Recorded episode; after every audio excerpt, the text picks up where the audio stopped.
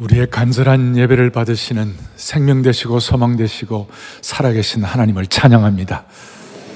우리는 지난 두 달 동안 아, 글로벌 우리 국제 칼세미나 또 특별 새벽 부흥회 아, 그리고 새생명 축제를 감당해 왔습니다.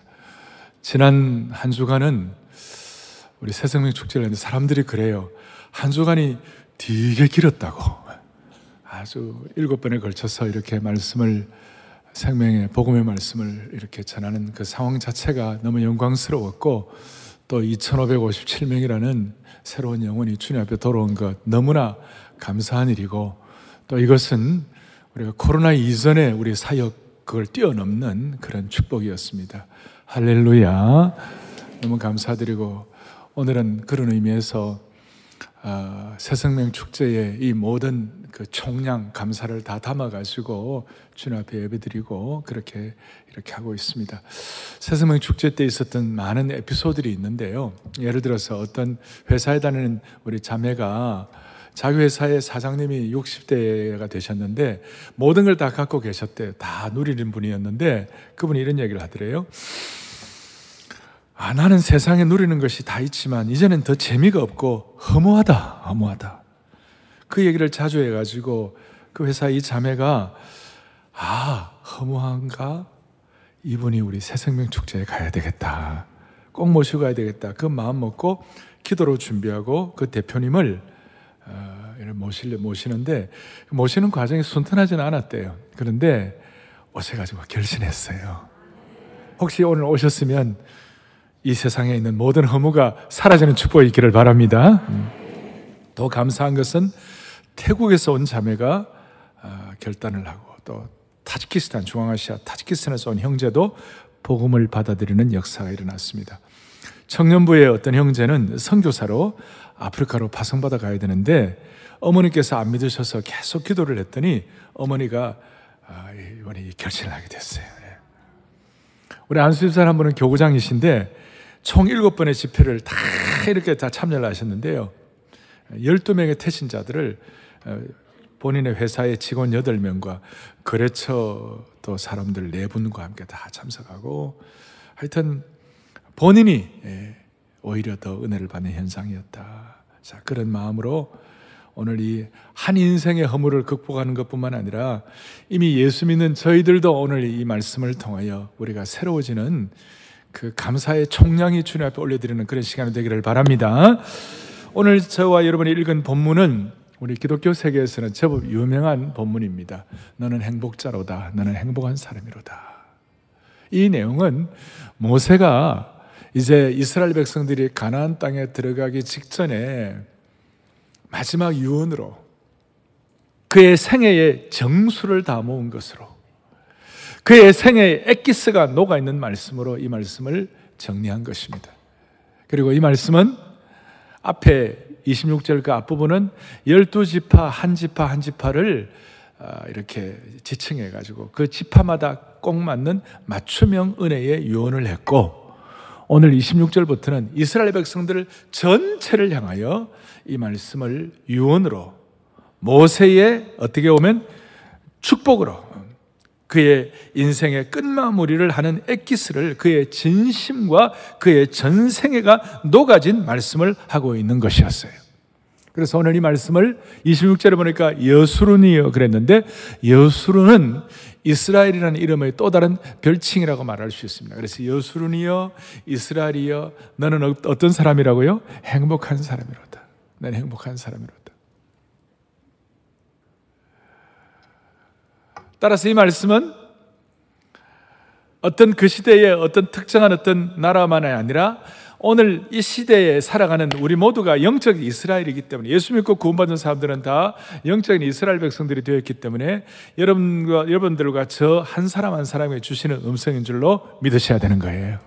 모세는 이스라엘 선지자였고 이스라엘의 지도자였어요. 그런데 모세는 이스라엘의 존경받는 사람이었어요.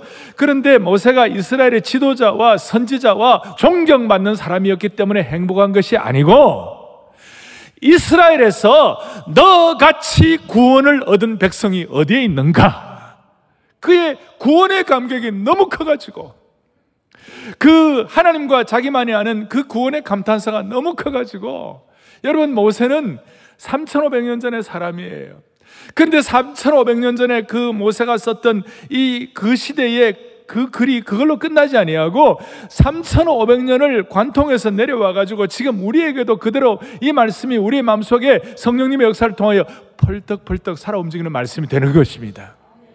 3,500년을 관통한다면 오늘 이 말씀이 저와 여러분의 신앙 고백이 제대로 되면 여러분과 저의 남은 인생을 이 말씀이 관통할 거예요. 남은 인생이 여러분 남은 인생이 이 말씀 그래서 모세는 인생의 마지막 순간까지도 구원의 감격에 관한 한 오늘 이와 같이 이 내용은 구원의 감격에 관한 기쁨과 영광송이요 그의 어떤 헌정시요 송령인데요. 구원의 감격에 관한 한 모세는 비온 후에 새싹이었고 점점 돋는 햇볕이었고 구원의 감격에 관한 모세에게는 이 말씀이 마르지 않는 샘물이 된 것입니다. 본문을 통하여 모세는 끝까지 나 같은 사람이 구원을 받고 나 같은 사람이 하나님의 자녀가 되었다는 그 사실 때문에 그의 마음은 늘 설레었고 그의 가슴에는 맥박이 뛰었고 그의 입술에는 영광송과 찬양이 끊이지 않는 사람이 된 것입니다. 저는 오늘 이 말씀을 여러분들에게 전하면서 사실 어떻게 객관적으로 보면 요즘 같은 이 코로나 시대에 너는 행복한 사람이로다라고 말하는 이 내용이 과연 이게 어느 정도 이게 제대로 된 것인가? 좀 과한 것 아닌가? 이게 가당한가? 그런데 제가 이 말씀을 왜 선포합니까? 그리고 오늘 이 말씀을 여러분들이 이 자리에 와서 이 말씀을 듣는 것입니다. 나는 행복한 사람인가? 그래서 오늘 미리 제가 결론을 내리는데요. 여러분 돌아가실 때에 자녀들 앞에서 나는 행복한 사람인가? 나는 행복한 사람이었다라고 말할 수 있겠는가? 하면 그 질문을 안고 오늘 이 말씀을 쭉점 정리를 해보시면 하나님께서 주시는 분명한 음성이 있을 것이에요. 예, 예. 우리는 코로나 시대에 왜 이렇게 와서 예배를 드립니까? 오늘 이 말씀을 듣는 여러분들 마음속에 한번 나는 행복한 사람인가? 그리고 모세의 이 말씀이 과연 지금 이 상황에서 이것이 가당한가? 가나안 땅에 들어가기 전에 가나안 땅을 염탐을 했습니다. 열두 지파를 대표하는 열두 정탐꾼이 똑같은 상황을 보고 열 정탐꾼이 한 말과 여호수아 갈렙이 한 말이 달랐습니다. 보는 눈이 달랐습니다. 딱 차이 하나입니다. 하나는 믿음의 눈으로 보았고 하나는 현실의 눈으로 본 것입니다. 그 차이가 결정한 것입니다. 왜 예배에 나오셔서 이 말씀을 듣습니까? 이 예배에 나온 이유는 여러분들이 현실의 눈 정도가 아니라 현실의 눈을 관통하여 믿음의 눈을 열기를 원하셨기 때문인 거예요. 우리의 믿음의 눈을 열어야 돼요. 열 정탐꾼은 못 보았어요. 그런데 여호수아 갈렙은 보았어요. 우리가 예배에 나온 이유는 세상 사람들은 보지 못하는데 우리는 믿음의 눈을 열어서 보기 위하여 온 것이에요, 이 자리에. 다시요. 모세는 애굽의 왕자기 때문에 감사한 것도 아니고 이스라엘의 지도자와 선지자가 되어서 그것 때문에 행복한 것도 아니고 자기같이 구원을 얻은 백성이 어디에 있겠는가? 구원의 감격에 관한 한 그는 보이지 않는 것을 보는 믿음의 사람이었기 때문에 행복한 사람이라고 선포하고 있는 것입니다. 이 구원의 감격이 그의 가슴에 죽을 때까지 활화산처럼 타오른 것입니다. 예. 그래서 저는 모세가 한결같이 이 구원의 감격을 유지하며 나는 행복한 사람이구나. 나같이 구원을 누리는 사람이 어디에 있겠느냐라고 선포한 그 이유가 뭘까? 그걸 오늘 좀 정리를 하고 여러분과 제가 죽을 때 나는 행복한 사람이었구나 라고 말하고 죽을 수 있도록 하나님이 오늘 영안을 열어주시고 말씀의 실체를 경험하기를 소망하는 것입니다. 그래서 먼저 첫 번째 생각할 것은 우리 하나님은 어떤 하나님인가? 오늘 본문에 보니까 26절에 그가 너를 도우시려고 하늘을 타고 궁창에서 위험을 나타내시는 도다. 이 말씀은 홍해를 건널 때 하나님이 어떤 기적을 베푸셨는지를 설명하고 있는 것이에요. 그런 차원에서 우리 하나님은 첫 번째로 위기 가운데서 우리를 인도하시는 하나님이시다. 저와 여러분이 인생의 길을 걸을 때 지금 우리가 4차 산업혁명 시대에 모세는 지금 가나안이라는 미제의 세계에 들어가기 전에 이스라엘 백성들을 사상 교육을 하고 정신 교조를 시키고 믿음의 눈을 열도록 만들어 주시는 것이었어요. 그래서 가난에 들어가기 전에 너희들이 어떻게 믿음으로 무장해야 되는가? 마찬가지에 우리는 지금 앞에 특별히 이 예배 연세 드신 어른들, 뭐 젊은이들은 좀 예외겠지만 연세 드신 어른들은 4차 산업혁명의 이 디지털의 광야길을 우리는 어떻게 걸어가야 할 것인가? 저는 지금 뭘 눌리면요, 내가 헷갈려서 해. 뭐 다시 찾고 하는 게 어려워요, 저는. 그래서 저희 집 사람이 찾아줘요. 참, 이 디지털 광야길이 이 미제의 세계를 우리가 어떻게 걸어가야 할 것인가? 자, 우리 하나님은 첫 번째로 어떤 하나님이라고요? 위기길 가운데서도 하나님은 위기 가운데서도 인도하시는 하나님이시다. 이걸 철저하게 여러분들이 슬로건처럼 평생 붙잡아야 할 깃발로 선포하셔야 되는 것이에요. 자, 다시 한번. 우리 하나님은 뭐 가운데서도요? 위기 가운데서 인도하시는 하나님이시다. 위기 가운데서 27절 뒤에 보니까 너 앞에서 대적을 쫓으시며 멸하라 하시는 도다. 이 배경은 이스라엘 백성들이 출애굽을 하고 애굽 군대가 추격하여 사면 초가의 절체절명의 극한 위기 상황 가운데 있을 때 하늘에서는 하늘의 위험을 나타내시고 대적을 멸하시는 것이었어요. 인생의 극한 위기 때 홍해를 가르신 하나님을 꼭 생각하고 동시에 홍해를 건너는 위에도 모세에게는 수많은 위기가 있었습니다만은 반역과 배신과 배고픔과 위기 가운데서도 변함없이 만나 주시고 반석에서 생수 터지게 해 주시고 구원하시는 그 신약 시대에는 바다가 갈라지지 않으면 바다를 건너게 하시는 하나님 베드로를 통하여. 위기 가운데서 하나님은 우리를 인도하신다. 그렇기 때문에 우리는 행복자로다. 사랑하는 교우들이여 인생길을 걷다 보면 누구나 벼랑 끝에 설 때가 있습니다. 나이가 들어 노쇠하거나 육신이 병으로 고통하거나 일평생 소원하였던 꿈이 희박해지고 혹은 믿었던 사람이 떠나가거나 예기치 않던 사고를 당할 때 인생은 벼랑 끝에 서 있게 되는 것이에요. 성경의 많은 인물들도 마찬가지였습니다. 노아는 홍수의 위기를 만났고 다니엘은 사자굴의 위기를 만났고 요셉은 감옥의 위기를 만났습니다. 다니엘의 세 친구는 풀무불의 위기를 만났습니다. 초대교회 성도들은 예수님 믿는다고 화형대 이슬과 사자의 밥이 되는 위기를 만났습니다. 그런 위기를 만났을 때 우리 그리스도인들에게 본능적으로 스치는 생각이나 태도가 무엇이 되어야 할까요? 이제 오늘 키입니다. 위기를 만났을 때 세상 사람들에게는 이것이 절망의 시간이 될 수 있지만 우리 성도들과 그리스도인들에게는 위기의 시간이 소망의 시간이 되는 것입니다. 왜 소망이 되시는가? 위기를 만날 때 하나님이 인도하시기 때문에 그렇습니다.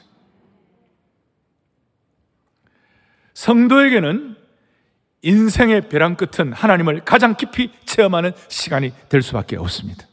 성도의 벼랑 끝은 인생의 새 길이 열리는 시간이 될 수밖에 없습니다.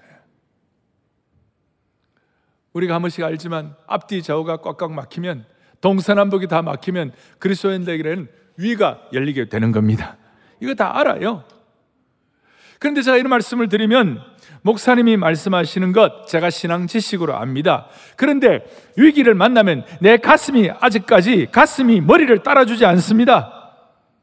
이제 이 순간이 중요한 거예요. 여러분과 그리스도의 삶을 살아가면서도 위기를 만났을 때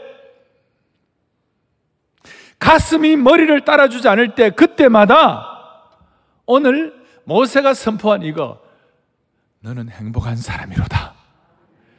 이스라엘에 너같이 구원을 얻은 백성이 어디에 있는가? 이걸 깨닫고 신앙 고백으로 믿음으로 선포해 버리시기 바랍니다. 이때에 절망의 시간이 소망의 시간이 되고 행복이 시작되는 것입니다. 나는 행복한 사람이라고 선포한다고 목사님 그게 됩니까? 여러분 그렇지 않아요. 예배는 세상 사람들이 보지 못하는 믿음의 눈을 열기 위하여 예배에 나오는 것입니다. 세상 사람들이 믿음으로 하지 못하는 걸 우리는 믿음으로 선포할 수가 있는 것입니다. 나는 행복자로다. 나같이 구원받은 백성이 어디에 있는가? 이렇게 선포하는 그 순간 무슨 일이 일어나는지 압니까? 하나님이 그거 들으시고 그대로 응하시는 것이에요. 제 얘기가 아닙니다. 민수기 14장 28절에 이와 같이 말씀이 납니다. 또박또박 같이 봅니다. 너희 말이 내 귀에 들린 대로 내가 너희에게 행하리라. 우리는 이 말씀을 순수하게 그대로 믿습니다. 가감 없이 믿습니다. 다시요. 인생의 위기의 순간마다 절망의 순간이 소망의 순간이 되기 위하여 그 순간 우리가 믿음의 눈을 열고 하나님 나는 행복한 사람입니다. 그 이유는 모든 환경이 좋기 때문에 행복한 것이 아니라 하나님 앞에서 내가 구원받은 것이 얼마나 대단한지 모세가 다시요 그가 왕자기 때문에 그가 선지자요 지도자요 대단하게 존경받는 사람이었기 때문에 행복한 것이 아니라 나같이 구원받은 백성이 어디에 있겠는가? 그걸 고백하니까 그대로 된 것입니다. 그것 때문에. 그래서 여러분 내 귀에 들린 대로 행한다는 말씀을 기억하면서 우리가 위기 가운데 객관적으로는 행복할 수 없는 상황이라 할지라도 나는 행복자라고 선언할 수 있는 이유는 이 하나님을 믿는 믿음 때문에 그렇습니다. 여러분 믿음이란 이 믿음이란 것은 자신의 노력에 의해서 주어지는 것이 아니에요. 이것은 뭐냐? 고린도 전서 2장 5절에 오면 이렇게 나와 있습니다. 너희 믿음이 사람의 지혜에 있지 아니하고 다만 하나님의 능력에 있게 하려 하였노라. 우리의 믿음이 사람의 지혜에 있는 것이 아니에요. 우리의 노력으로 되는, 우리의 깨달음과 능력으로 되는 것이야. 우리의 믿음은 하나님의 능력을 통한 믿음이에요. 저걸 현대인의 성경에서 뭐라고 번역하는가? 이렇게 나와 있습니다. 여러분의 믿음이 사람의 지혜에 의존하지 아니하고 하나님의 능력에 의존하도록 하기 위해서였습니다. 믿음은 사람의 지혜에 의존치 않고 하나님의 능력을 의존하는 것이 믿음이라는 것이에요. 따라서 여러분과 저의 삶의 위기의 순간, 인생의 벼랑 끝에 설 때, 우리가 순전하게 하나님의 능력에 의존하게 되면 그 자체가 우리의 복이 되는 겁니다. 10편 146편 5절에 10편 기자가 뭐라고 배우냐? 그래서 하나님께 자기의 소망을 두는 자는 복이 있도다. 자, 이것이 이것이 얼마나 중요한가 하면 대체적으로 우리가 주님 잘 섬기고 신실하게 주님을 섬긴다는데 왜 행복하지 않습니까? 하나님을 섬긴다고 나름대로 질서 있게 여러분들 성실하게 살아가는데 왜 행복하지 않습니까? 왜 기쁨이 없습니까? 여러분 성실한 분들의 특징은요. 대개 예수님들 성실한 분들 많잖아요. 성실한 분들의 특징은요. 모범 답안이 하나예요. 답이 하나예요. 그러니까 늘 어떻게 보면 성실한 분들일수록 그 틀 안에 갇혀져 있는 거예요. 그런데 우리가 위기를 만나고 인생의 고통과 어려움과 문제 이런 걸 만나가지고 그 틀 안에 갇혀있던 모범 답안이 나름대로 인생의 모범 답안을 갖고 있는 분이 인생의 위기 가운데서 믿음의 눈을 열게 되는 기회를 갖습니다. 고통과 고난을 통하여, 광야를 통하여, 광야 40년을 통하여, 아, 내가 생각하는 모범 답안이 답안이 아니고, 하나님이 주시는 새로운 답안이 필요하구나 이걸 생각하게 되는 거예요. 자기 인생의 모범 답안에 갇혀 계시는 분들이 주로 성실한 분들이 그런 분들이 많은데 그런 분들일수록 어떻게 보면 믿음의 눈이 열리지 않으면 많은 경우 우울증에 사로잡혀요. 그런데 위기 앞에서 자기가 깨어지고 특별히 성령님을 통해 깨어지고 그러면요 인생의 새로운 모범 답안을 발견하게 되는 겁니다. 그럼 거기서 자유로움, 자유로워지는 거예요. 자기 틀 안에 갇혀 있었는데, 예, 이제는 깨어져 가지고 주님 내 뜻대로 마옵시고 주님의 뜻대로 하게 하여 주옵소서. 예. 자기 자기 답에 갇혀 사는 사람들은 사람들은 그 답이 안 맞으면 못 견디는 거예요. 그 자기 정체성 그게 깨어지는 거예요. 믿음 안에서. 그리고 내 인생의 내 모범 답안이 아니라 하나님이 주시는 새로운 모범 답안을 얻게 되는 겁니다. 그러면서 믿음의 눈이 열리게 되는 거죠. 저는 우리 성도들 정말 행복하기를 바랍니다. 우리 성도들 그동안 살아왔던 자기 인생의 모범 답안 거기 정도가 아니라 그걸 돌파하는 믿음의 눈을 연 성령께서 주시는 깨어진 새로운 모범 답안을 확보하시기 바래요. 그럴 때 행복해지시는 거예요. 저는 여러분들이 행복하기를 바랍니다. 예. 저는요, 여러분들의 믿음이 저보다 더 좋아지기를 바랍니다. 여러분들이 저의 믿음의 그 한계보다도 더 높아지기를 바라는 것이에요. 그래서 우리는 위기를 만날 때마다 믿음의 눈을 열고 가만히 서서 홍해 앞에서 가만히 서서 기다리면 하나님이 말씀을 주시는 거예요. 그 말씀이 뭐냐? 너는 행복자로다. 너 같은 구원을 얻은 백성이 어디에 있겠는가? 이걸 마음에 다짐하고 그렇습니다. 나는 예수님 때문에 행복한 사람입니다. 라고 생각하고 홍해 발을 디디는 것이에요. 그럴 때 홍해가 열리게 됩니다. 여호와의 구원을 29절에 너같이 얻은 백성이 어디 있겠느냐 할 정도의 주인공이 되는 것입니다. 자, 첫 번째는 위기 앞에서 우리를 인도하신 하나님을 믿습니다. 우리 행복한 거예요. 절망의 시간이, 소망의 시간이 되게 해 주시는 것입니다.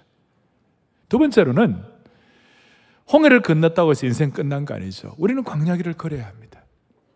말씀한 대로 우리는 디지털 광야길도 걸어야 합니다. 그럴 때 광야길을 걸을 때 여러분 광야가 어떤 곳입니까? 광야는 불뱀이 다니는 곳이고 광야는 물이 없는 곳이고 광야는 사람 살 곳이 아니고 광야는 메마른 곳입니다. 광야는 사람이 거처할 곳이 되지 못합니다.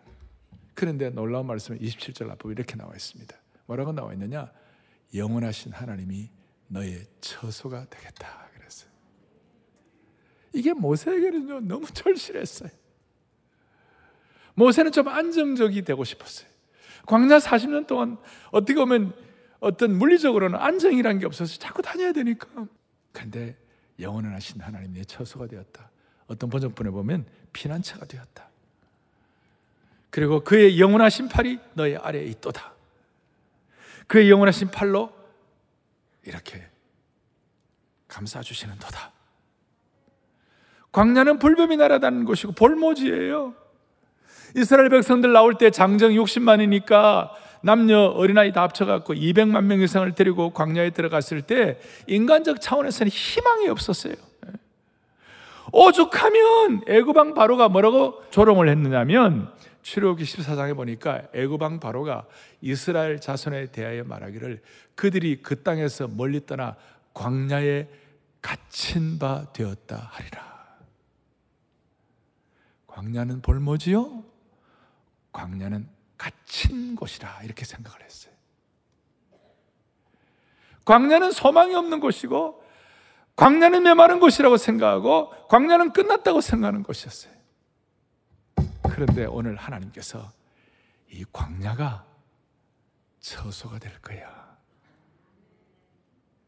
이 광야가 피난처가 될 거야. 갇혔다고 생각하는데 하나님께서 처소가 되어 주셨어요. 처소가 된다는 말은 마치 하나님의 품 속에 있는 것처럼 하나님께서 이스라엘 백성들을 도와주신다는 뜻이었습니다. 우리가 알죠? 광야에서 하늘에서 만나가 매일마다 내리고 바위에서 샘이 터지고 낮에는 구름 기둥으로 햇빛을 가려 주셔서 뜨거운 그 염천 지하를 견디게 하시고 밤에는 불기둥을 통하여 한밤의 냉기를 이기게 해 주신 것이에요. 아무리 걸어도 신발이 헤어지지 않게 해 주셨어요. 무엇보다도 애굽 사람의 그 수많은 애굽 사람들을 괴롭힌 질병으로부터 광야에서 이스라엘 백성들을 막아 주셔서 처소가 되게 해 주신 것입니다.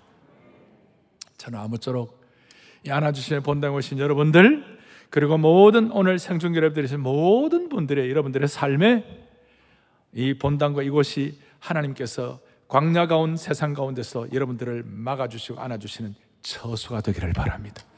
이것이 은혜의 피난처가 되기를 바라는 것입니다.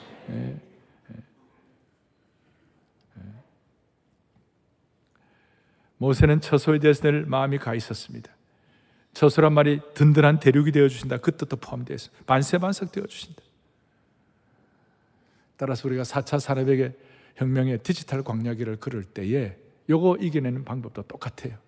너는 행복자로다. 너는 행복자로다. 이스라엘이여. 너는 행복자로다. 위기를 만날 때마다 너는 행복자라고 선포하면 광야 생활을 이겨낼 수가 있는 것입니다. 신앙생활은 믿음의 눈을 열고 아주 심플하게 사는 것이에요. 저는 우리 교회를 건축할 때 마찬가지였습니다. 아주 저는 수많은 어려움들이 있었지만 하나님이 땅을 이곳에 이 땅을 주셨어요. 그럼 땅을 주신 하나님이시라면 기공하게 하실 것이다. 그래서 2010년도에 6월 달에 여기 기공하게 하셨어요. 기공식 할 때 엄청 은혜를 주시고 기공식 할 때 여러분 기공식에 만 오천 명의 성도들이 와가지고 기공식 참여하면 사람을 찬양했어요. 여러분 그게 실체입니까? 엉터리입니까? 실체였어요.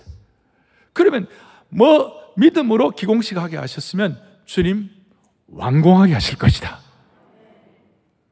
또 완공하게 하시면 하나님이 다 하셨다고 완공하게 하셨으면 하나님께서 헌당하게 하실 것이다. 아주 심플하게. 인생의 길도 마찬 인생의 길을 건축할 때도 마찬가지입니다. 여러분 위기의 순간에서 나는 행복자로다. 광야길 가운데서도 여호와의 구원을 너같이 얻은 백성이 어디 있느냐? 이걸 여러분들이 마음에 소원을 하면서 이걸 순간순간 선포할 때마다 하나님께서는 갇힌 곳이 믿음의 처소가 되도록 만들어 주실 것입니다.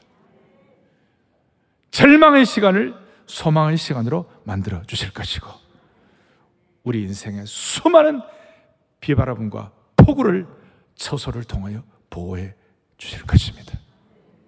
순간순간마다 광야길에서 우리가 살아갈 수 있도록 하나님 필요한 것을 공급하시는데 바울이 뭐라고 고백을 하느냐? 고린도전서 10장에 보면 3절 다 같은 신령한 음식을 먹으며 다 같은 신령한 음료를 마셨으니 만나를 먹고 반석에서 생수를 터뜨렸는데 이는 그들을 따르는 신령한 반석으로부터 마셨음에 그 반석은 그리스도시라.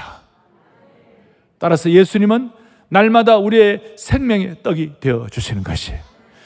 예수님은 날마다 우리에게 영원한 생수가 되어 주시는 것이에요. 이걸 깨닫기 때문에 우리는 오늘도 우리는 주님은 우리의 생명의 떡이시라.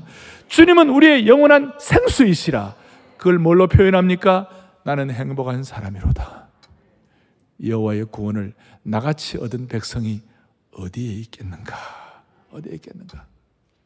이것이 커지면 커질수록 구원의 감격은 더 깊어지고 나라는 존재가 더 커지면 커질수록 구원의 감격은 더 약해지고 반대로 나 같은 부족한 사람이 구원받았다고 생각하면서 내 나라는 존재가 작아지면 작아질수록 내 인생의 정답, 내가 갖고 있는 정답이 약해질수록 하나님이 역사하시면 하나님의 모범 답안이 더 커지는 것입니다. 예. 오늘 이 말씀이 여러분들에게 생수가 되기를 바라는 것입니다. 한 기자가 옥탑방에 새들어 사는 부인을 인터뷰한 기사인데 이 기자가 부인에게 이렇게 물었습니다. 이 부인은 예수 믿는 분이었습니다. 당신이 언제 가장 행복합니까? 옥탑방에 사는 그 부인이 저는요, 밤에 빨래를 넣을 때 하늘의 별을 바라보면 나는 참 행복한 여자이구나라는 생각이 듭니다. 그렇게 대답했어요. 기자가 다시 물었습니다. 왜 밤중에 빨래를 하지요? 낮에는 주인 집에서 빨래줄을 쓰니까 밤에만 제 차례가 와요. 그 말을 하는 부인의 눈 깊은 곳에서 하늘의 별이 총총 빛나고 있었다고 기자는 적었습니다. 사실 이 부인에게는 5년 전부터 식물 인간으로 누워 지내는 남편이 있었습니다. 그런 생활 속에서도 그 부인이 행복을 누렸던 이유는 예수님 때문이라고 고백했습니다. 부인이 그 고달픈 생활 속에서도 기쁨을 잃지 않았던 이유가 바로 무엇일까요? 구원의 감격 때문이라고 적고 있었습니다. 구원의 감격을 가진 사람은 이 여인처럼 힘들고 어려운 상황 속에서도 그 눈 속에 기쁨의 별빛이 반짝이게 될 것입니다. 이것은 세상 사람들이 결코 줄 수 없는 기쁨인 것이죠. 네. 내 삶의 모범 답안이 내가 정해놓은 모범 답안이 아니고 믿음의 눈을 열어서 위기 가운데 광역일 가운데 나는 행복한 사람이구나. 나 같은 구원을 받은 자가 어디 있겠는가? 여러분 모세는 애굽의 왕자였고 인생 좋은 거 누릴 거 누려보았고 또 인생에 어려운 거 다 해볼 만큼 다 해본 사람 그것도 120세까지 살았던 분이 이런 얘기를 하면 여러분 믿으십시다. 네. 믿고 3,500년 전을 관통했다면 우리의 남은 인생 관통하도록 하십시다. 그러면 이제 오늘 적용을 해야죠. 우리가 어떻게 하면 이 구원의 감격을 끝까지 유지할 수가 있습니까? 평생 구원의 감격을 유지하는 방법이 무엇입니까? 고전적으로 옛날이나 지금이나 고전적으로 이 구원의 감격을 유지하는 은혜의 방편이 뭐냐면 고전적으로 세 가지였어요. 말씀과 기도와 성령이었어요. 말씀과 기도와 성령이 고전적으로 이 구원의 감격을 유지할 수 있는 건데 이게 지금 4차 산업혁명 시대에 포스트 모더니즘 시대에 영성과 감성과 체험의 이 시기에 말씀과 기도와 성령이 우리에게는 어떤 식으로 접목되어야 돼요? 두 가지로 적용. 첫째는 뭐냐? 말씀과 기도가 뒷받침된 찬양이 결정적이 되는 것이에요.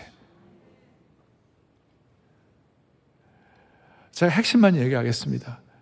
저도 식을 때가 있고 어려울 때가 있을 수 있는데 저에게 구원의 감격을 늘 일깨우고 마르지 않는 샘물이 펑펑 솟아나게 하는 그 은혜는 뭐냐면 제가 구원받고 은혜 받고 한참 펄펄 그런 감격이 있을 때 불렀던 말씀 그대로 한 찬양이 저에게는 지금도 구원의 샘을 터뜨리도록 만들어 주시는 거예요. 감격을. 예를 들어서 오 우리 영혼이 벗어났도다. 사냥꾼의 올무에서 새같이. 오 올무가 끊어졌네. 해방되었네. 우리 도움은 주의 이름. 오 올무가 오 우리 영혼이 벗어났도다 사냥꾼의 올무에서 새같이 이거 말씀 그대로 한 거거든요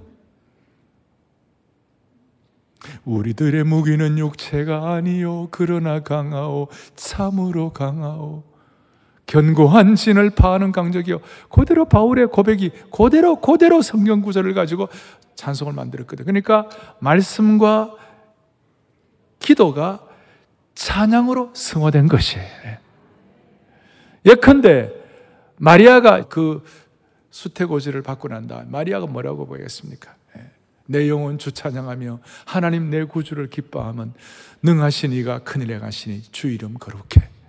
그 내용 그대로 그 시편의 내용들 구약의 이사야의 내용들 하박국의 내용들을 그대로 들고 와가지고 마리아가 고백하고 그것이 우리에게 성경 구절 자체가 찬양이 되어가지고 내 영혼 주 찬양하며 하나님 내 구주를 기뻐함은 능하신 이가 큰일 행하시니 주 이름 거룩해 아멘 할렐루야 이게 이것이 우리로 하여금 구원의 감격을 계속해서 유지하도록 만들어 주시는 것이에요.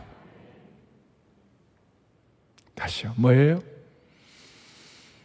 말씀과 기도가 말씀이 그대로 찬양으로 승화될 때, 그걸 부를 때 그것이 말씀이 있는 기도, 기도가 있는 말씀으로 찬양으로 승화될 때 구원의 감격을 계속 유지할 수가 있는 것입니다. 또 하나는 성령님인데 그 성령님을 통하여 변화된 하나님의 백성들이 교회 공동체를 통하여 주시는 은혜를 가지고 계속 구원의 감격을 유지할 수가 있습니다. 무슨 말이냐? 성령이 임하시면 기쁨이 있는 것이에요. 성경 여러 군데마다 성령이 임하는 곳마다 성령의 열매인 희락과 기쁨이 있죠. 그 다음에 사도행 13장에 보니까 제자들은 기쁨과 성령이 충만하더라. 성령과 기쁨이 같이 가는 거예요. 그러니까 성령님이 주시는 기쁨을 통한 행복이 있는 거예요. 그리고 살전 1장 6절에 보니까 너희는 많은 환란 가운데서 성령의 기쁨으로 말씀을 받아 우리와 주를 본받는 자가 되었다. 제가 이, 이 말씀을 성령의 기쁨이란 것. 성령과 기쁨이 함께 할 때 그런 성도들이 공동체를 이룰 때 무슨 일이 일어나냐면요. 그 공동체 안에 성령의 기쁨으로 말미암아 은혜가 있는 분이 반드시 있어요. 오늘 이 자리에도 있는 줄로 확신합니다. 그러면 그 성령의 은혜는 기쁨의 생수예요. 그것이 흘러 넘치게 되는 거예요. 그 흘러 넘치는 것이 어떻게 되냐? 이 자리에 혹시 메마른 사람들, 이 자리에 혹시 답답한 분들, 이 자리에 혹시 위기를 만나는 사람들에게 그 기쁨이 전이가 되는 것이에요. 거룩한 전이가 되는 것이에요. 위로부터 흘러 넘쳐가지고 메마른 곳에 이렇게 흘러가게 되어 있는 것이에요. 따라서 이 성령 충만한 공동체가 드리는 이 교회 생활을 통하여 하나님께서 늘 기쁨을 유지하도록 하나님이 은혜의 방편을 준비하고 계시는 것이었어요. 이런 은혜를 갖고 있으니까 아까 살전 1장 6절에 많은 환란 가운데서 성령의 기쁨의 말씀을 받아가지고 우리를, 우리와 주를 본받는 자가 되게 했으니 그 로마 제국의 엄혹한 핍박과 어려움 가운데서도 성도들이 지켜내고 로마 제국의 그 힘을 압도할 수가 있었어요. 초대교회는 이 기쁨 때문에 낭망하고 노여워하는 성도들을 찾아볼 수가 없었어요. 이것 때문에 로마 제국을 극복할 수 있었고, 그 이유는 어떤 정치나 이런 것 때문이 아니라 교회가 교회 역할을 하고 성도들이 구원의 감격을 유지하고 있었기 때문에 그것이 가능하게 된 것입니다. 이제 정리하겠습니다. 사랑하는 성도 여러분, 우리는 과연 죽을 때에 자녀들에게 내가 행복한 사람이라고 말하면서 죽을 수가 있겠습니까? 오늘 말씀을 다 드렸습니다. 우리가 생각하는 모범 답안이 아니라 믿음의 눈을 연 모범 답안을 가지고 홍해 앞에서도 광야길 가운데서도 말도 안 되지만 믿음의 눈을 열어서 내가 들린 대로 행하리라. 주님이 들은 대로 행하리라. 순간순간마다 나는 행복자로다. 여호와의 구원을 나같이 얻은 백성이 어디 있겠느냐? 그렇게 할 때 뭐라고 나와 있습니까? 하나님께서 우리를 돕는 방패가 되시고 영광의 칼이 되게 하여 주셔서 내 대적이 우리에게 복종하리로다. 너무나 너무나 놀라운 말씀을 주시는 것입니다. 오늘 이것을 갈렙처럼 85세에도 고백하기를 바라고 모세처럼 120세에도 한결같이 선포할 수 있는 은혜와 능력을 모든 분들에게 허락해 주시기를 소망합니다. 가슴에 손을 얹겠습니다. 하나님 아버지, 우리 성도들 홍해를 건너게 하신 그 은혜를 평생 잃어버리지 말게 하여 주십시오. 아니, 코로나로 잃어버린 것 있다면 다시 이 말씀으로 회복하게 하여 주옵소서. 그래야 영적으로 사기 충천하고 기백을 회복하게 하여 주셔서 85세가 되어도 이 산지를 내게 주소서라고 간구했던 믿음의 용장들 되게 하여 주시옵시고 120세가 되어도 나는 주님으로 인하여 행복한 사람이라고 행복을 노래하는 21세기의 모세가 되게 하여 주시기를 원하옵나이다.